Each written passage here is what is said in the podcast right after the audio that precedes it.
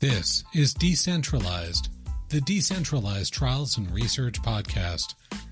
We gather here with friends and guests to talk about the latest ways to make research and clinical trials around the world more inclusive, more accessible, more resilient, and more sustainable, all by using decentralized methods. This podcast is recorded live on Clubhouse every Friday, 12 to 1 Eastern, on the TGIF DCT show at the Decentralized Trials Club. You can join the live sessions and add your voice every Friday at noon Eastern Time with the free Clubhouse app by following the Decentralized Trials Club. And of course, subscribe to this podcast on your favorite platform to get notified of new episodes. Following the club and subscribing will also help you stay current for any of the bonus content we may drop. And now it's time to decentralize.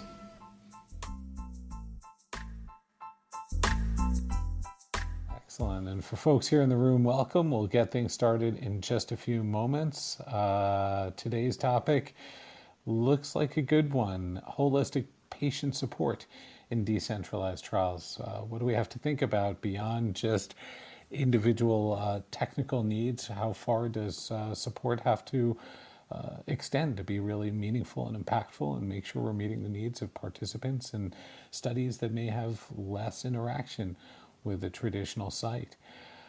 Keep an eye on the next few weeks as well. Uh, we continue to have a great schedule lined up.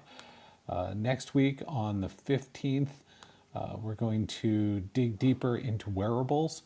Uh, we have uh, some friends from Thread, from Actigraph, from Parexel. That's going to um, build on a, a, webinar that was done uh, maybe two weeks ago and just provide an opportunity for kind of a deeper dive on that topic. On April 22nd, we will be demystifying decentralized cancer trials. And we have a great lineup for that conversation with our friend uh, Archana Sa from Medable, as well as uh, Shalan Beg from Science 37 and Hassan Kadim from uh, Bristol Myers. So, talking about some of the realities around oncology and decentralized. And then on April 29th, our friend Jane Miles has set up a great topic as we dig into lab specimen logistics in decentralized. So, Jane will be here with us along with um, uh, some folks from IXLayer on the diagnostic side and some folks from MRN, one of the uh, leaders in uh, home health services for trials to help us think through um, that topic together. And that'll take us into May when we are going to talk a bit more about uh, the experience at Vault with their chief medical officer, Alex, um, and what are some of the competencies and tools that he's found he needs in building out virtual site capabilities. So, great topics coming up, but remember, these topics come from you in the audience, and so if there are uh, areas that you'd like to make sure we're covering, uh, let Amir and I know. And I see we have Amir, and I'm going to make you a moderator. Welcome, Amir. Hi there. Welcome, everyone. And then we have with us as well uh, Graham Wylie. Graham, uh, let's do a quick audio check. How are you today? Graham, your um, demuting button is going to be in the lower right, the little microphone. If you want to, yep. You, oh, got it. Bingo. Can sure can, Graham. And that uh, that microphone button is going to be your uh, best friend here. I was just sharing with Animesh. Uh, help us keep background noise down, but also, when you um, tap that, it's going to be a good visual cue for us that there's a topic you'd like to jump in on next. Ah, and Graham just found that the uh, m- mute button is right next to the leave button. So I'm sure we'll bring him back here in a minute. And Jen, how are you today? Hey everyone, I'm doing well. Thanks for having me. With fabulous audio as always, and uh... I know the assignment. knows the assignment. A good good TikTok reference. All right. Amir, anything uh, going on in your world that you wanted to uh, bring up before we uh, before we jump in on today's topic? No, I think there's lots of news. If we have time, we can talk about it. But I think we've got plenty to be going on with. So maybe if we can just introduce our speakers, and if we have time, there's certainly a lot going on in the drug development world at the moment, for sure. Sure seems to be, right? Uh, between uh, biotech funding and clinical trial and digital funding and all the uh, all the different uh, types of announcements, whether organizational or collaborative, that are out there. But this week, uh, I think we have a great topic. We're going to talk about patient support in decentralized trials and how is this different as visits are reduced to a traditional research site and how do we make sure we're understanding and meeting the needs holistically of a research participant who is uh, in a trial that may be hybrid or even fully decentralized given the different technologies they may be interacting with, given uh, some of the concerns they may have around participating uh, without some of the traditional high touch interactions. Some of this topic was set up by our friends at MRN, led by the uh, uh, our, our, friend Graham Wylie.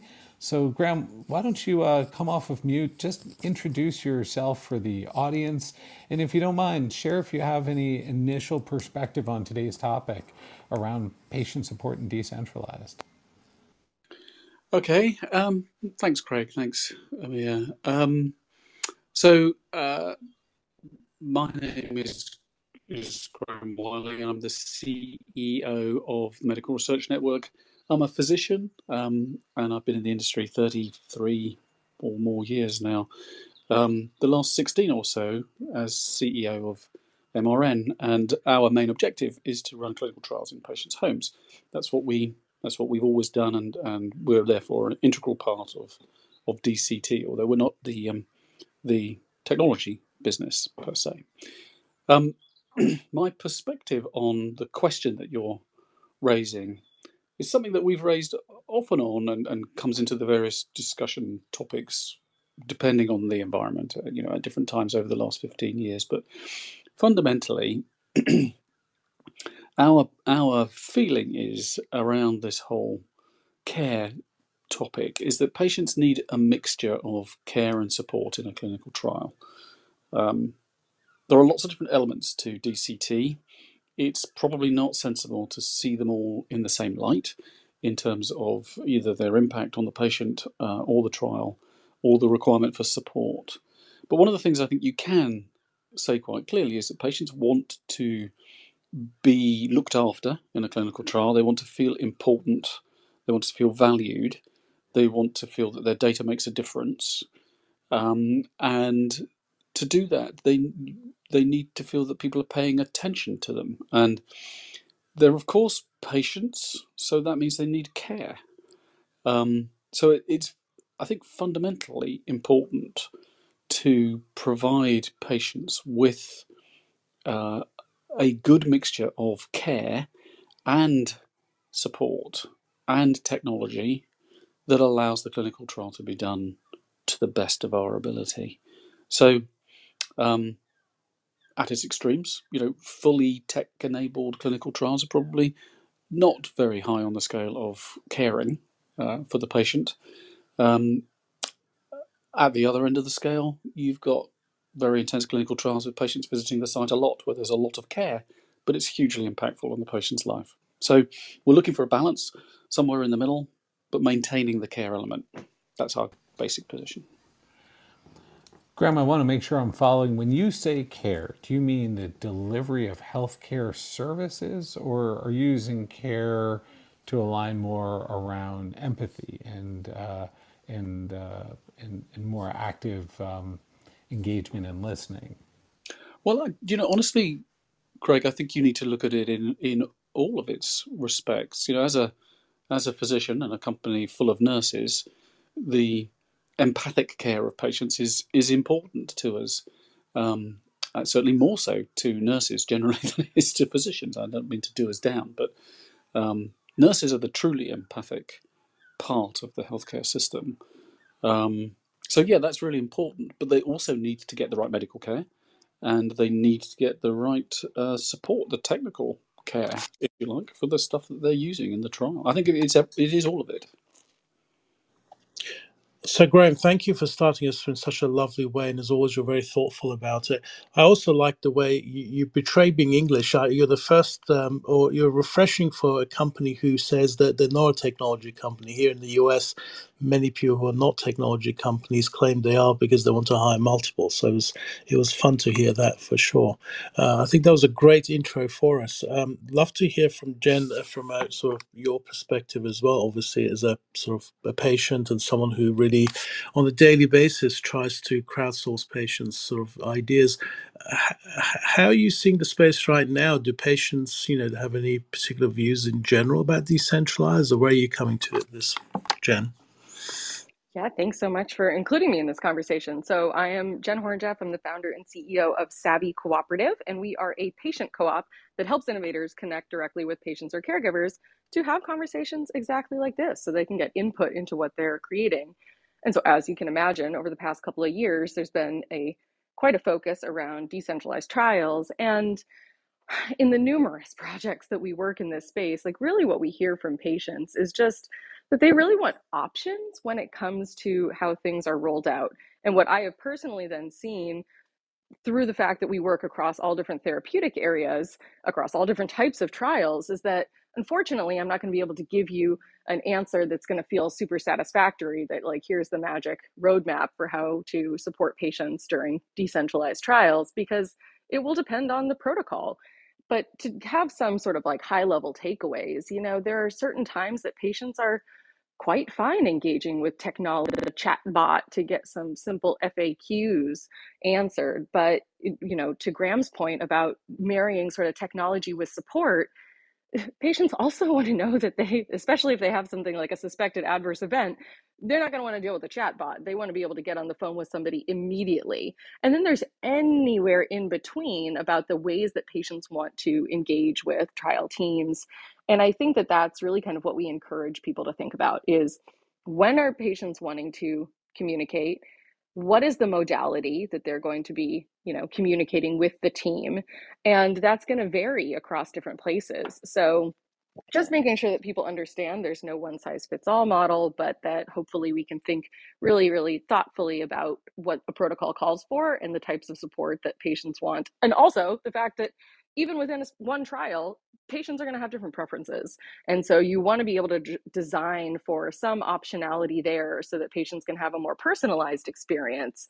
You know, even as we talk about DCTs around more of a hybrid model where you know, some people want to be able to go in person versus some people are totally fine having a nurse come to their home.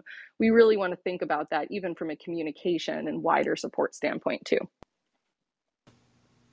Thanks so much for that uh, for that setup, Jen. And and you know, I think as we as we keep digging into this, I think this theme certainly around personalization and, and individual needs is going to resonate.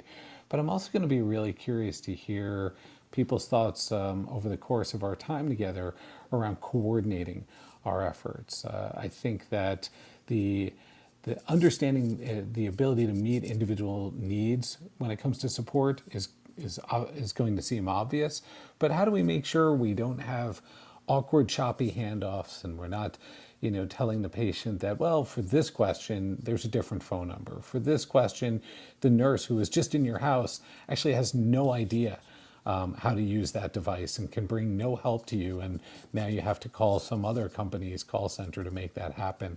How do we minimize those gaps and those drops and truly provide a coordinated, um, holistic front end for participants for to support them uh, when they're doing more on their own from home?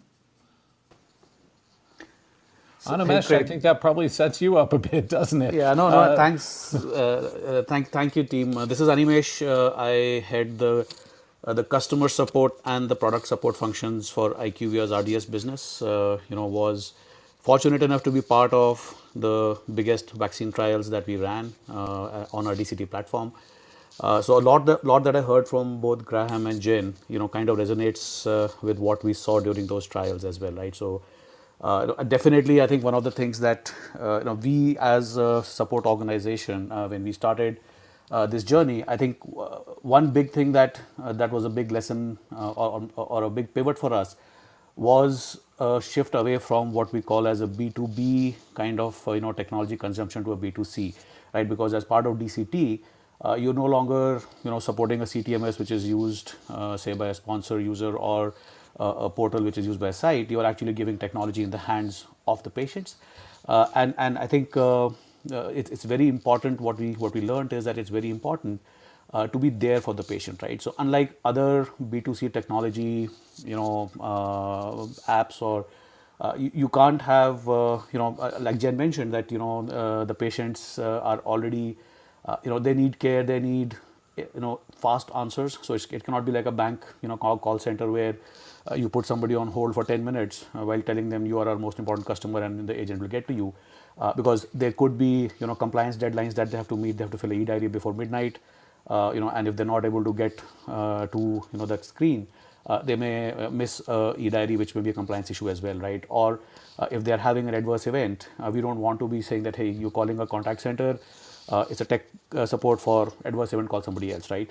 so, so absolutely, you know, the focus from, from at least for us and, and for all the support organizations has to be around putting the patient at the center of this experience, right? So, so for the patient, it should be very, very seamless on when they're calling for help or when they're calling for support uh, you know, it, it, it should be very seamless. It cannot be a handoff, uh, you know, from team A to team B or from company A to company B. Uh, you have to work on putting, you know, as the as part of the protocol design or as part of the study setup, uh, we have to think of support and we, we need to actually put in, you know, I would say plumbing at the back end to make sure that we can transfer calls, say, from one contact center to the other contact center while, you know, the patient is still with us, right?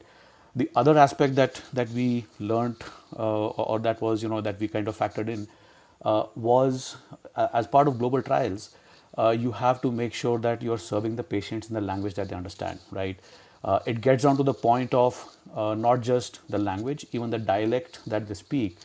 you know, for example, uh, the way people speak Portuguese in Brazil is very different than the way they speak Portuguese in Portugal, right? So, so just to say that I will have a Portuguese speaker on my contact center who is going to you know, respond to a call coming in from Brazil uh, is not enough. It has to be in the dialect as well, right? So, so, so it's it's absolutely essential that uh, you know you are serving the patients, putting them right front and center of whatever support strategy you're designing, and then also uh, you know making sure that uh, you know the the the whole experience that the patient has, right? Uh, at at any point in time when they're dealing with the support personnel, whether it's a contact center agent or it's a you know escalated uh, ticket that has gone to somebody else. Uh, they are you know the, the the agents on the other line are very empathetic, right? So that that's something that we you know uh, constantly uh, you know work with our teams to make sure that you know the first and foremost skill that we look for is empathy, right? Tech skills, everything else can be trained, uh, but you have to be empathetic when somebody is calling to you. Uh, and asking for some support for you know for any technology or even if they want to know something about, hey, uh, you know, when is my next visit, even though this is not a purely technical support question, uh, you know, you need to make sure that you have built those, uh, you know, workflows where you're able to answer those questions or, or at least, you know, uh, transfer them to the right, you know, the maybe the the site operations team or maybe the, you know, the clinical trial project team to make sure that they're able to answer those questions for the patients as well. Animesh, that's really helpful. Can you can you share an example? I imagine that there are a few um, um, archetypes, a few different ways that this can look. Uh, IQVIA is a big organization. In one scenario, you may be using just an IQVIA stack of visiting nurses and, and ePro and eConsent and connected device infrastructure. But in many instances, as you were hinting at, you may be a part of a network with other solution providers. Is there an example of, of success that you can point to in terms of how to make those types of handoffs really feel seamless to the to the participant? Yeah, no, absolutely Craig. So, so I think one of for one of our vaccine trials, uh, we actually our EDC platform was uh, through a different company, right? Uh, uh and even within IQVIA, right? Uh, you know, we uh, you know we've grown through acquisition. So, you know, one of our uh, one of our you know components for that DCT trial was through a, a, company that we had acquired, which had their own contact center.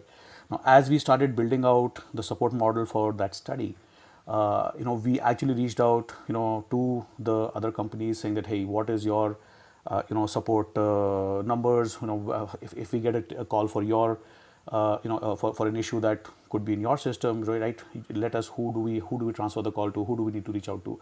Uh, our endeavor was to never tell the patient that hey, you go call somebody else, right? Uh, it was you know uh, making sure that our agents are trained that if somebody calls in saying hey I have a problem with the EDC or a site calls in saying I have a patient on site and I'm having problems you know uh, enrolling them through the EDC uh, we don't want to tell them to go call this number right so we actually you know worked with our uh, infrastructure team we worked with the uh, the other partners infrastructure team as well to make sure that we are able to transfer the calls seamlessly so, so for the site it was it was very transparent whether they are calling IQVIA or whether they're calling uh, our partner over there. This is Amir. I had a quick question for uh, all three of our guest speakers. Um, you know, Jen hinted at kind of the sometimes suboptimal uh, bot experience or technology experience. We've all had it probably with airlines and others who've been far earlier to this than clinical trials. And I know uh, companies like Graham's, you know, were flooded with, you know, calls all of a sudden at the beginning of the pandemic with companies who suddenly decided that yes, they needed at-home uh, help. Um, I'm just wondering where we are right now. What you're hearing, whether Jen, from your perspective, hearing from your patients in your group, Graham, from you trying to manage the workload and the amount of, you know, nurses you need to do that. How how in general are we feeling around how well our technologies are serving patients and how well our uh, you know just talent do we have enough talent? Is there been a real crunch? Is it like starbucks where it's closed because they can't get enough baristas? What is going on in at the moment in your experience at this point sort of post mid pandemic versus before? Like where are we at? I'd love to hear how let alone the optimal thing but how are we serving our patients at the moment from both a technology point of view and a talent point of view actually humans who can do the work? I would love to hear if people have had any current sort of thoughts on that. Shall i shall i kick off then? Sure please. Um, go ahead graham. um, c- capacity and infrastructure is fine. There are no major supply chain issues uh, in our sector today, and here I'm talking about the nursing services in patients' home and the various component pieces that go with that. It's a um, there's plenty of capacity in the system, uh, so uh, you know there is a, worldwide shortage of nurses, but there has been for 20 years, so um, that's not new. The the the the risk that we see moment to moment is that uh, as the new variants of the pandemic come and go, if the healthcare system gets overwhelmed in a locality, then all the nurses and doctors are kind of pulled into that, and other things can be difficult to resource. But in the vast majority of cases, that is not sufficient to prevent um, the sort of home the home healthcare and and support. So I haven't seen really any particular problem there. I think um, if I was to point at anything at the moment that is uh, the the most obvious component of what's going on in the industry, it's that the the growth of the industry uh, is making it look a little bit a bit like a patch of weeds, um, and I don't mean that in a negative sense. I think that's both in customers and in suppliers. Um, a lot of new people coming into the industry who are uh, relatively early in their career in DCT and still have a lot to learn, a lot to find out about what's already available, let alone the innovations that are coming down the pike. So, I I see a lot. I see we, we've reverted to a feeling of what it was like, at least for us at MRN, maybe ten years ago, when everybody we spoke to was um, was still very inexperienced in how any of this works. So with the, the massive increase in the market capacity, we've seen a lot of of um, new people come in who need a lot of uh, support and education to work within the sector effectively. Great, thank you, Jen and um, Animesh. Do you want to comment on that?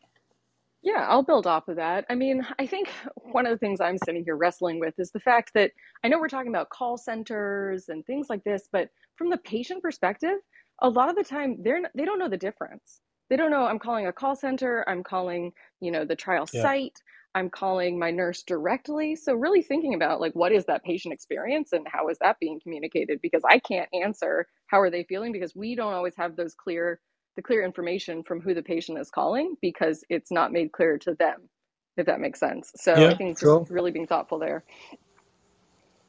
Yeah, no, absolutely, Jen, and and, and that that's I think that's uh, you know one of the things that uh, that we need to consider as we start talking about supporting patients on decentralized trials, right?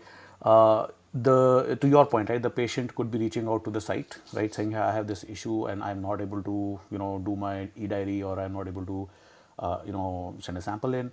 Uh, they may they may directly reach out to us, right, uh, saying, "I have this issue," and and to your point, you know, uh, uh, it, it's uh, we always need to close the loop uh, between the patient and the site, right? So, so the, we definitely need to know, let the site also know uh, that, hey, you know what, we heard from your patients, uh, you know, and then they called in uh, for so and so issue, or they let us, or they, or they you know, kind of uh, had this challenge, and and and we, uh, you know, we, we solved it for them, or uh, there are times when sites call in on behalf of patients, right? Like you said, the patient would reach out to the PI or to the uh, nursing staff saying, "Hey, I have this challenge," uh, and they would, you know, in turn call us, and we'll have to kind of uh, uh, work, you know, with both the patient and the site to fix the issue and to close that. Uh, I think one of the things that we definitely did, you know, learn, and and to your point, is around being very, you know, I would say. Uh, support or, or, or, trying to you know uh, inform or, or you know make sure that uh, both sites and patients know right what are the communi- communication channels that they have. Uh, uh, again and, and intention is never to get between the site and the patient. So if the if the patient feels comfortable reaching out to the site and then you know through them uh, reaching out to us you know that's also fine. Or if they want to reach out directly that's also fine right? So so i think i think the you know it's, it's very important to make sure that the patients have a variety of options to, to, to reach out uh, for support rather than you know telling them that uh, you know for this you call this and for this you call the other number right? Uh, and that's how you know when you when you start thinking about how you support uh, patients. And because like I said earlier right I mean it's it's uh, uh, you know it, it depends on the protocol. It depends on the demography of the patients as well right? How comfortable they are using technology how comfortable they are uh, you know, uh, working, uh, you know, on an app or something like that, right? So, so it, so it, it depends on that as well. And as you design, you know, you can't have a one size fits all model saying that you know my support will work like this for all studies, right? It, it, you have to factor in uh, the demography, the geography, uh, you know, uh, the therapeutic area as well. you know, if it's a pediatric trial, guess what? You will have caregivers calling in, right? So, so you have to kind of factor all of those things in, and then come out with a, you know, with a with a holistic strategy in terms of how uh, you know how you're going to support the patients like uh, what are the channels that you want. Uh, and again this is not a contact center channel i'm talking about right? Whether you want them to call you directly whether you want them to call them to the site uh, you know whether you want them to send an email uh, or enable that. So, so we have to make sure that they have a variety of options out there uh, you know in case they're having issues with the technology for them for us to support them Graham, I have to imagine that, you know, in the real world, your nurses going into people's homes are going to be very often the front end and maybe receive the brunt of frustration that a patient might have with technology that they were given. And um, I'm sure that there's a best case scenario in terms of how your nurses can be positioned to be supportive and helpful there. Um, how, how do you encourage people to think about leveraging the nursing staff in a positive way here and also avoiding putting your people in, uh, you know, to be the, the brunt of frustration that patients may be feeling? Yeah, it's an interesting question. Um, and, you know, to be, um, just to be clear and transparent, the number of clinical trials in which all the different services operate together is still really small today. So the total experience around the the full depth of that challenge, I think, is still pretty limited. But um, I think there's a couple of interesting components to this. The first one is that there, it's a very strong bond. If, if it gets a chance to form properly, then the bond between a nurse and a patient is quite a strong one. And it tends to be trust driven. I mean, it doesn't always work, but um, Therefore, although the nurses will be coming into somewhat can be difficult situations from time to time, generally that relationship with the patient remains um, positive. The um, where I think we we need the sophistication that uh, Animesh is is talking about uh, in particular is that people like my nurses themselves will need support. You can't take there's there's almost no one on this planet you could just stick into a patient's home or on the end of a phone and they know the answer to all the questions. So they have to be able to take the human interaction and themselves have the support available to be able to um, provide whatever answers they can to a patient and to support them with the technology that they might be facing. I mean, I, you know, having also run a business for many years, there's there's not many things that can reduce uh, a very professional person working in an office to tears, but bad tech is one of them. Um, it's very frustrating, isn't it, if it doesn't work? Really frustrating.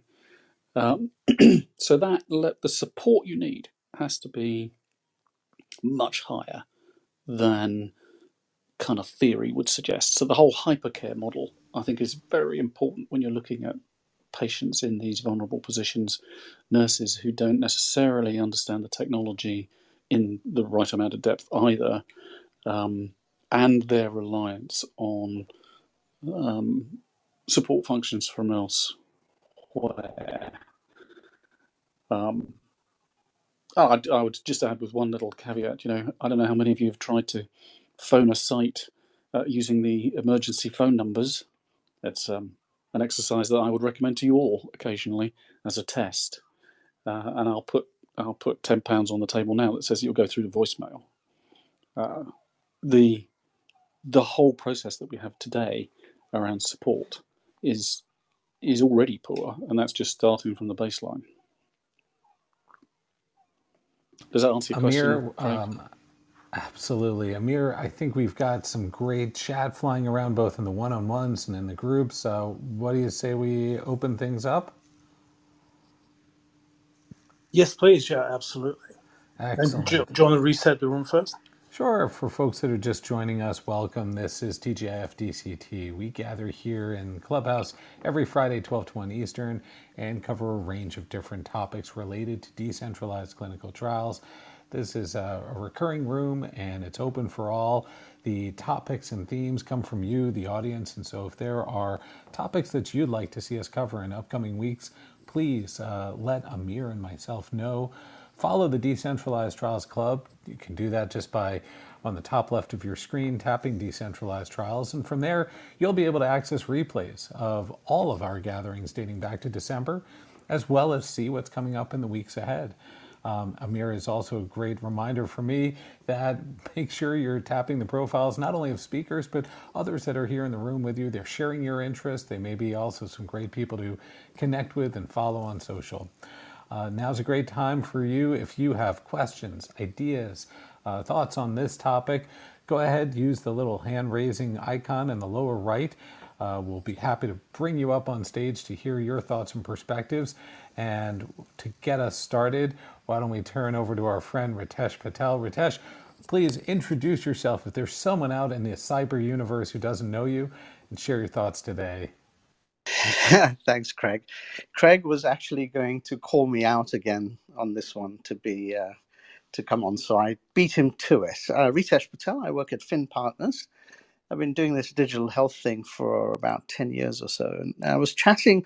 I was listening to all of you, and I was chatting with Craig, uh, you know, on uh, on the back channel, saying, I think one of the issues we face here is that we've always tried to make this something special uh, and I would suggest that we should look at how I, hospitals are rolling out remote patient management, monitoring, digital front doors, all of the things that technology is now allowing us to do, where some patients are pretty much okay. I was in a patient's home the other day where there was a, a home dialysis machine rolled in and they did the dialysis at home rather than going to the hospital because they have no way of getting transport to the hospital. So, hospitals are out there rolling these things out, and maybe what we need to do is look at how they're engaging with patients remotely with these kinds of things, the workflows and the experiences they're creating, and embedding our clinical workflows into those rather than trying to define a new workflow that a patient has to do to participate in a trial. I was also I do a lot of work with investigators, and you know the CRAs are buried in most cases. The nurses are buried at sites. They've got so much to do, which is why Graham, when you said, "Have you tried phone calling somebody later?" I, I've done that actually, and I agree with you. I, I think you know changing that model and changing that to to be part of that workflow uh, would be very interesting. So rather than defining it as a separate thing you have to do, could we piggyback off what hospitals are starting to do now here in the US already, and just in, integrating clinical into that workflow? Uh, maybe a good way of looking at it. Some great themes here, Ritesh, and uh, I know you're going to have to drop in a minute, but I don't know if there is feedback from any of the uh, other guests, Graham, uh, Animesh, about uh, perhaps how we think about some of these solutions integrating with the rest of the connected care universe that patients in health systems around the world are increasingly connecting with. Yeah, no, no, absolutely, Craig. Uh, I think I think that that that's definitely a very good point. Uh, to your point, I mean, from a patient perspective, I think they want uh, you know their experiences not to be very different when they're dealing uh, with a hospital in a medical setting versus a clinical setting, right? So so definitely something that uh, you know we are also looking at to see how we can uh, model some of the workflows, especially the patient journeys uh, in our DCT, uh, on lines of what uh, what you know what's happening in the in the hospital domain. So so I think definitely something that uh, is is a work in progress, and, and I think makes a lot more sense uh, to align uh, as much as possible your processes and workflows with uh, what a hospital typically does, right? Because that reduces the burden of training both on the sites, uh, you know, the nurses as well uh, as well as on the patients. Too. It's a great example. This is Craig. When I was at uh, Pfizer, we had a public uh, collaboration we had announced with Ochsner Health in Louisiana here in the US. And one of the reasons for that collaboration was because of the O Bar model that Ochsner had installed in a half a dozen or more at the time of the hospitals in their health system, a genius bar like model for helping to support patients in the health system who were being directed to use certain connected devices. And how might we leverage that type of infrastructure uh, that already existed and was being uh, deployed. So I think it's a it's a great reminder for us to to start by looking at perhaps at what types of solutions are already available there. Um, we did lose Jen, which is not an accident. She did caution that she had to drop off here, and she was being graceful and stepping away uh, quietly. But we uh, we have Graham Animesh and Amir and myself, and we have coming up next Jane Miles. Jane, Please come on off mute, introduce yourself, share your thoughts, questions, perspective, including maybe a little bit of your own experience with di- dialysis in the home. Oh, interesting. So, my name's Jane Miles, and I work at Curebase, which is a DCT tech and service provider. And um, had a question. I was going to try and resist, I promise, but I couldn't. So, I'm curious from Graham and anyone else who wishes to answer. I loved your point about how the trust relationship develops between the home nurse and the patient. And my question is a two parter. One, how often is the physician who's actually conducting the research new to the patient as well as the nurse? So, how does that change the support model, or have you encountered that? And then how often do you find that you need to invoke a telehealth link to join that physician and nurse? I, I don't need numbers. I'm sort of looking for your experience on how that factors into the patient support model. And we can talk about home dialysis later if you wish. Um, Jane, it's it's Graham here. Um, the the the second part of your question, I think, is is very. Uh, I'll answer that first. Um, today, in almost all Western medical environments, patients are dealt with by multiple physicians all the time. And in fact, the integration between systems and data in the healthcare environment is is pretty poor uh, around the world, and the um, the clinical trial world isn't going to do itself any favors by saying let's get all that fixed and then the clinical trials will be easy because this problem isn't going to get fixed in short order. Uh, what that means is that patients are quite used to dealing with multiple different physicians and different healthcare professionals. So I I would say um, the the important element of of what's happening in the relationship here is um, is how the the the coalface activities are supported by the individuals. So I'm avoiding here talking about nurses per se, but nurses build a very um, clear relationship with the patient as they come into their home on a regular basis, which physicians, of course, never do. Um, the physician relationship is usually a bit different. Um, and as long as they are, you know, fully competent and understand the person is in front of them and treat them like human beings with respect and appropriate care, then they'll probably do pretty well. Um, so what I'm saying is, we're not looking for perfection here. We're looking for people who can build relationships effectively and make sure that works in clinical trials. And I think that's going to be key when it comes down to patients feeling cared for.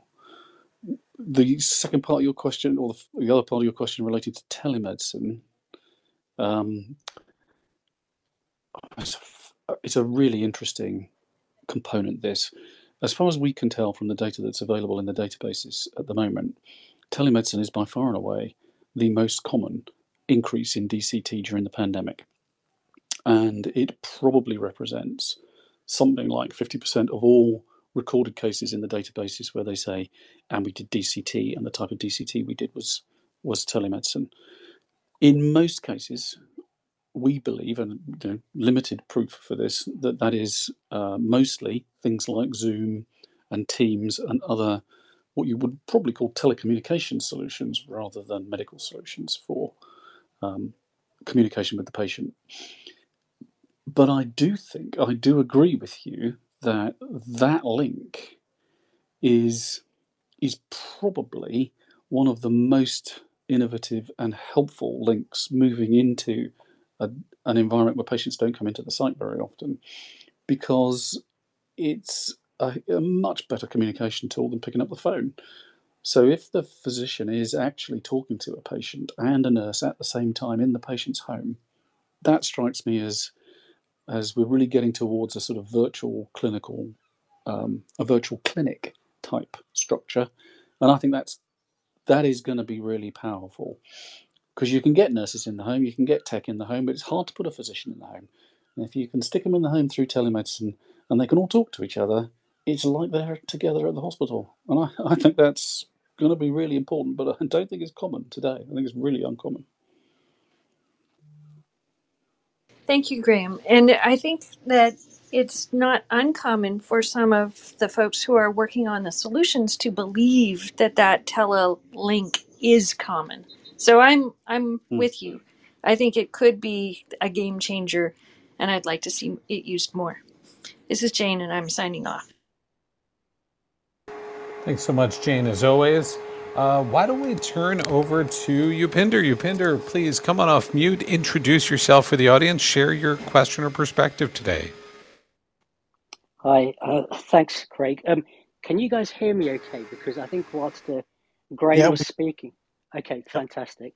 So my name is Upinder. I work for uh, Bayer Pharmaceuticals, and uh, I'm working in the area of decentralized clinical trials. Um, so I, I wanted to kind of come on today and actually share some uh, experience and some kind of comments and uh, that we've kind of seen and heard. Um, so I actually ran a, a small, uh, complete virtual study uh, very recently. We completed it. It was done with Stanford University, and um, we had about. Uh, um, I mean, we can talk the recruitment stuff later, but we had an overwhelming response on people wanting to actually recruit into the study. Um, one of the things that we actually did find, uh, which was surprising uh, a little bit to, to us, is that, um, you know, if a patient drops out of a study because of the science, you kind of understand it. But if a patient drops out of the study because they don't like the technology or the technology is not working for them, that almost becomes unacceptable. And so when when Animesh was kind of talking and saying that one of the first things they do is to try and look for uh, empathy and uh, call centers having training and empathy, I think that's kind of music to my ears because that's actually lacking from a lot of call centers. I mean, I, I've actually uh, pretended to be a patient and with the supplies that we work on. And I want to be careful just in case there's people here that I do work with, but I do actually pretend to be a patient, actually uh, see what the call center is like for myself because I want to actually experience what the patient's experience before we actually hand it over to the patient.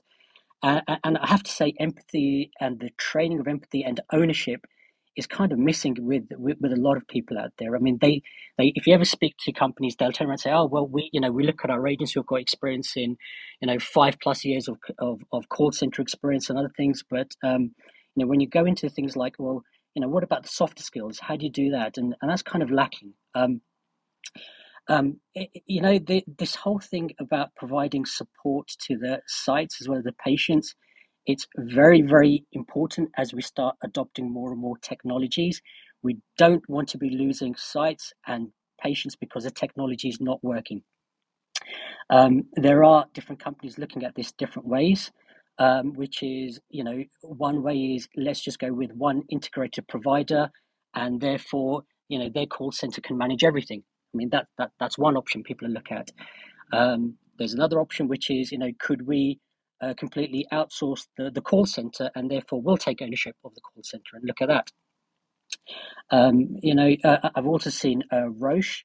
They've started to uh, deploy digital assistants, and I think they're actually now doing that in clinical trials as well as um, for other things as well, where they start to roll out chatbots and more digital assistants out to patients and providing more digitized kind of support. But uh, the other model which I've seen, and I, I'm kind of yet to uh, really see this in use, is the kind of use of uh, behavioral science actually, and use of data and analytics to almost preempt an issue coming up and actually uh, proactively call up a patient or a site and say, know, we realize that there could be a problem coming up, or we, we think you have a problem. Is everything okay?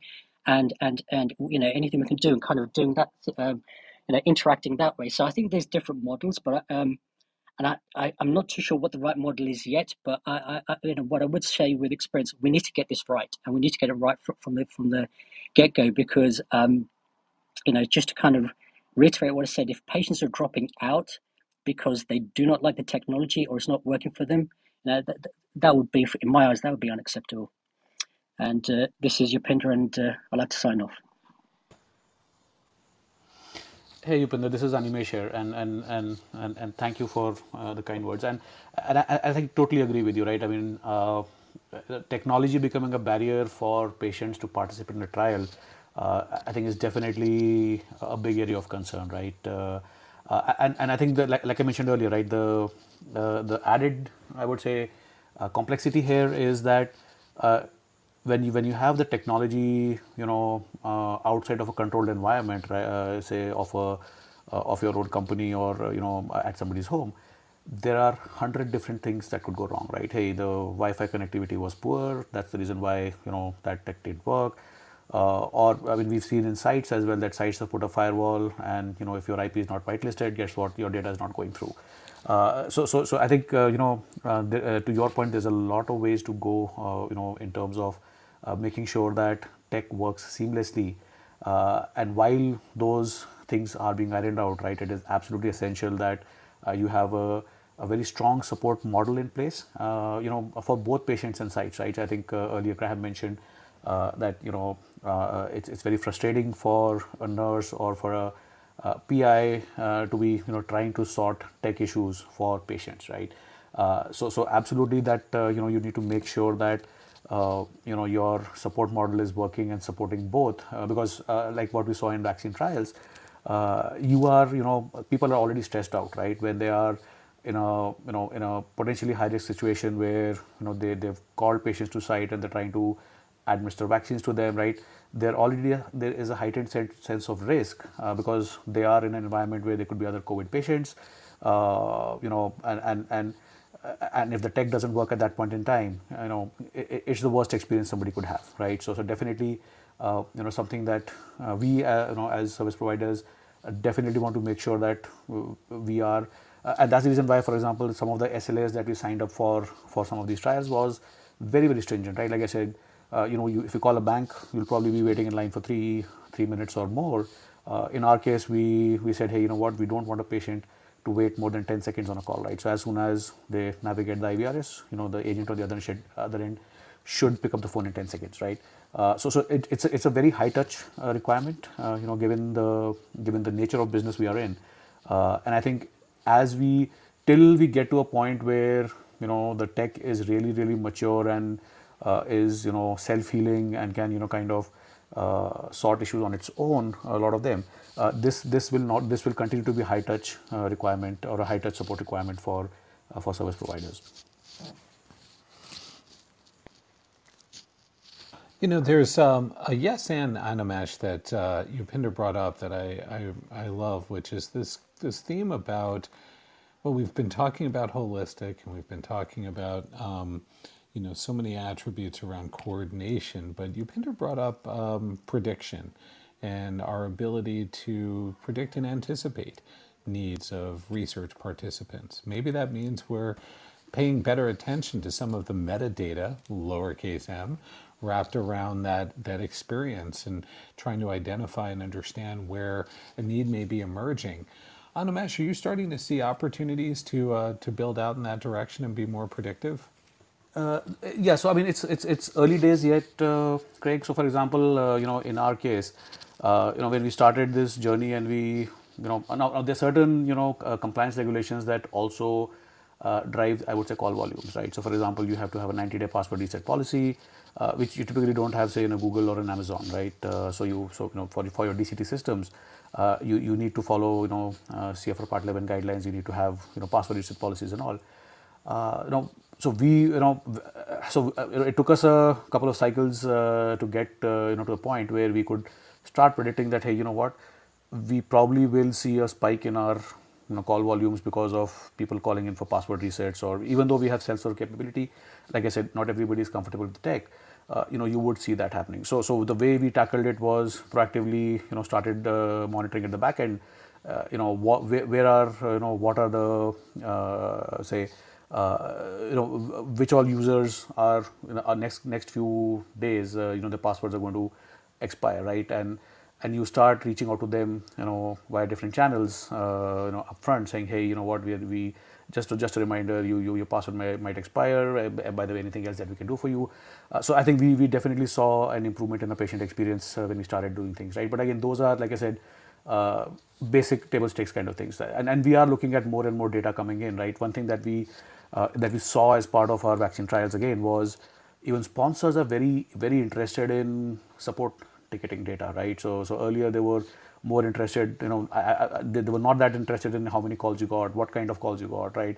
Uh, what were the problem areas, you know, which sites called for what kind of issues. So, so we we've now also, you know, uh, given that there is so much interest of sponsors, you know, we need to uh, provide a better level of service. Uh, we are investing a lot into analytics of our ticketing systems as well, right? Hey, you know what? What are the just just like that, right? Hey, what is it that we're getting? What are the patients calling for, right? How can we improve the experience? And then that also kind of makes it a feedback loop into our engineering team saying, hey guys, you know what, this seems to be a problem area for our patients. You know, let's let's make sure that we prioritize this as a functional uh, enhancement to our system, uh, which goes in the next couple of releases, right? So I think I think we, we are working on that, and that is going to be a continuous loop, you know, going forward as well. Thanks so much, Animesh. Uh, uh, uh, Craig, can I just add one thing? I think this is something that we certainly, I mean, we, we, we need to do more and we need to do better on this because um, you know, one of the traps that we kind of fall into, and, and I'm going to put my hands up because right at the start, you know, uh, I was completely guilty of this. You know, when we worked with service providers, one of the metrics we'd always uh, sort of look at was uh, help desk tickets, the number of help desk tickets. And, and we look at that, and, and you know, when there would be an issue with the supply, we look at the help desk tickets, and we turn around and say, well, the help desk tickets are low, so therefore there can't be a problem. Um, but what we found afterwards was that the sites um, actually got fed up of calling the suppliers hot, uh, uh, uh, um, helplines, and they were actually starting to complain directly to the CRAs. And the CRAs were picking up the issues and were trying to resolve it.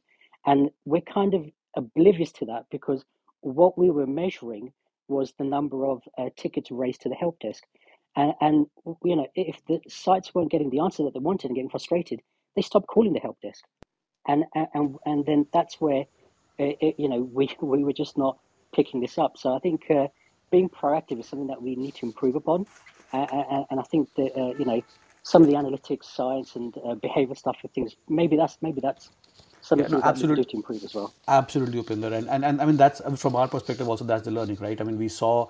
So, so, so when I when I say tickets, we, we don't look at just the calls coming to the help desk, right? We also look at uh, you know our CRAs raising tickets on our internal ticketing system for sites, right? So, so it's it's a it's a it's a basically uh, the you know the ticketing information coming from multiple sources, right? Uh, which we kind of collate and then the analytics on. So, so you're absolutely right. A lot of times sites will not call us directly they or call the contact center they would reach out to the cra and then the cra would reach out to us right so so we, we keep track of all those kind of things as well uh, and sorry craig uh, if you don't mind i saw a couple of points uh, on the chat where people said that you know they uh, and rightfully so right they don't, don't want to take cold calls so just want to kind of clarify that you know uh, the way we work around that is uh, we typically send an email to the patient first, right? Asking for a uh, asking for a scheduled appointment. If, if if you have to make a call, right? Most of the communication we try through email, but if we do have to do a callback, uh, we first try to set up time either through the site or through an email, and only when the patient consents is then when we call them back on that number.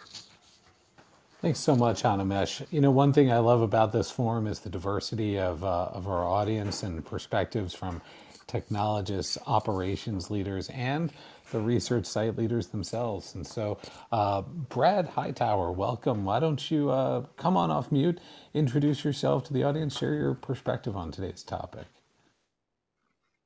Hey, thanks, Craig. Uh, yeah, my name's Brad. I operate a uh, rather small site network here in the middle of the U.S. and uh, it's a very interesting conversation. I feel like when when I see the term holistic patient support, and I think about that in terms of a clinical trial, uh, I think that that role is very much lines up with what a research coordinator already does at the site level. And uh, you know, in a lot of instances, I find I'll do everything that I can to keep my patient from having to call in to the different vendor services. You know, we very much already sort of act as that liaison uh, and try to pro- provide that support as holistically as possible to the patient. So, I mean, is it possible that we just see an expansion of that role uh, as DCT becomes more prevalent? I mean, the coordinators are developing relationships with these patients. They call us anytime there's a problem.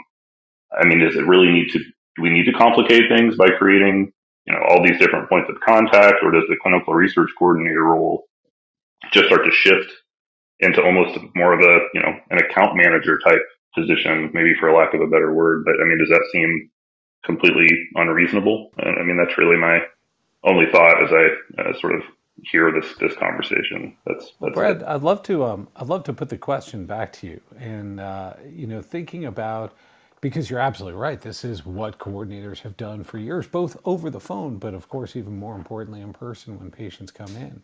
As these studies have become increasingly complex with technologies, devices, uh, video, and all these other interfaces, what's needed for today's study coordinator to be able to provide support across all of these tools? Um, is it fair for to ask them to become kind of the technical help desk the way we have been?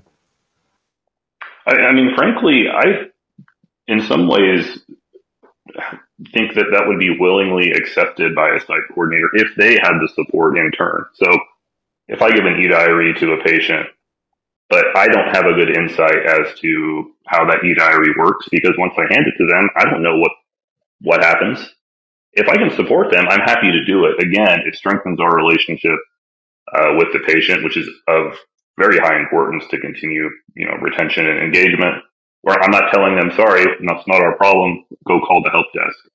So I think if the coordinators were provided better support on the front end, they would be, again, I'm speaking from personal experience, others may beg to differ.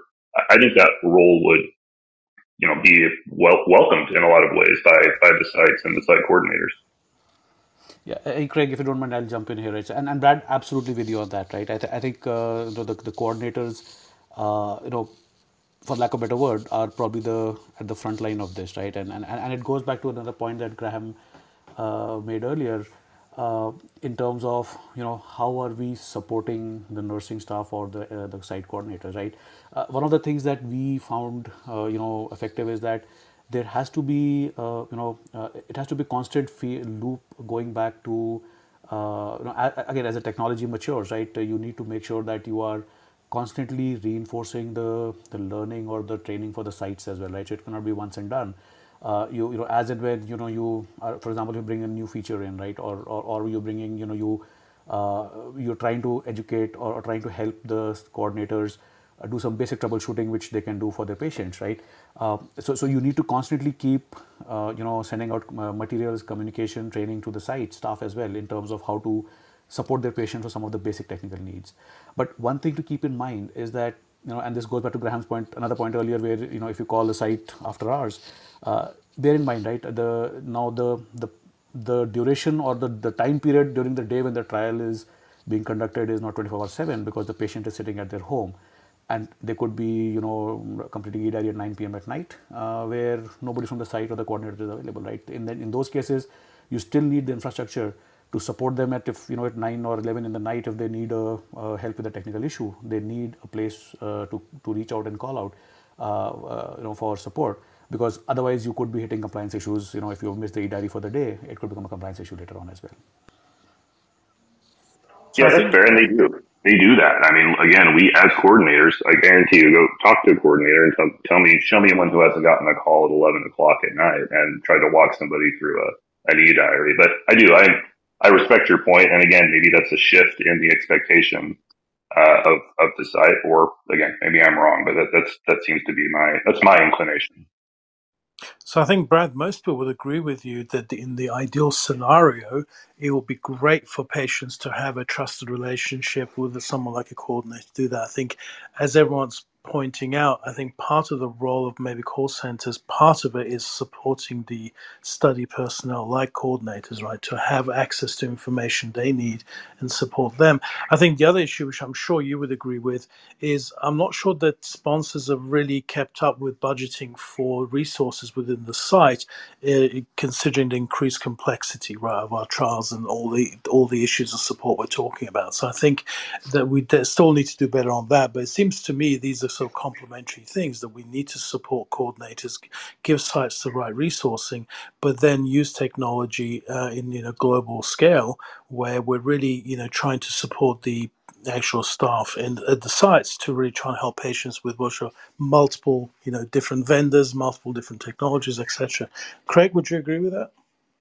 I think that's a great uh, great closing perspective right? I mean these these um, so much of what we're talking about are really just natural extensions of models that have worked. Uh, patients have been well supported by study coordinators. I think the question is as these archetypes of decentralized research continue to evolve, if if participants are coming in less frequently, is it the coordinator expanding their remit and tools and scope to be able to provide that support? And what does that look like as studies are fully decentralized? But this has been, a, I think, an amazing discussion. I'm so grateful to uh, Graham and your team at MRN for setting this up.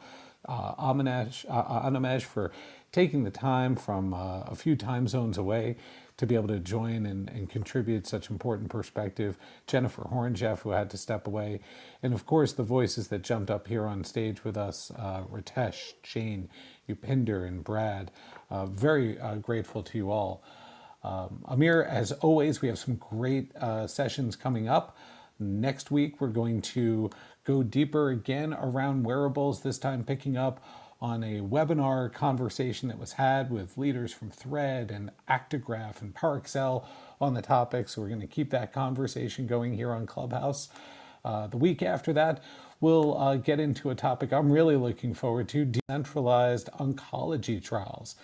To uh, bring in some of uh, my favorite voices on that topic Archana Sa from Medable, Shaalan Beg from Science 37, and a friend Hassan Kadhim from uh, Bristol Myers. So follow the, the room here, keep on joining us. And uh, again, my thanks to everyone for joining today. Stay well, enjoy the weekend.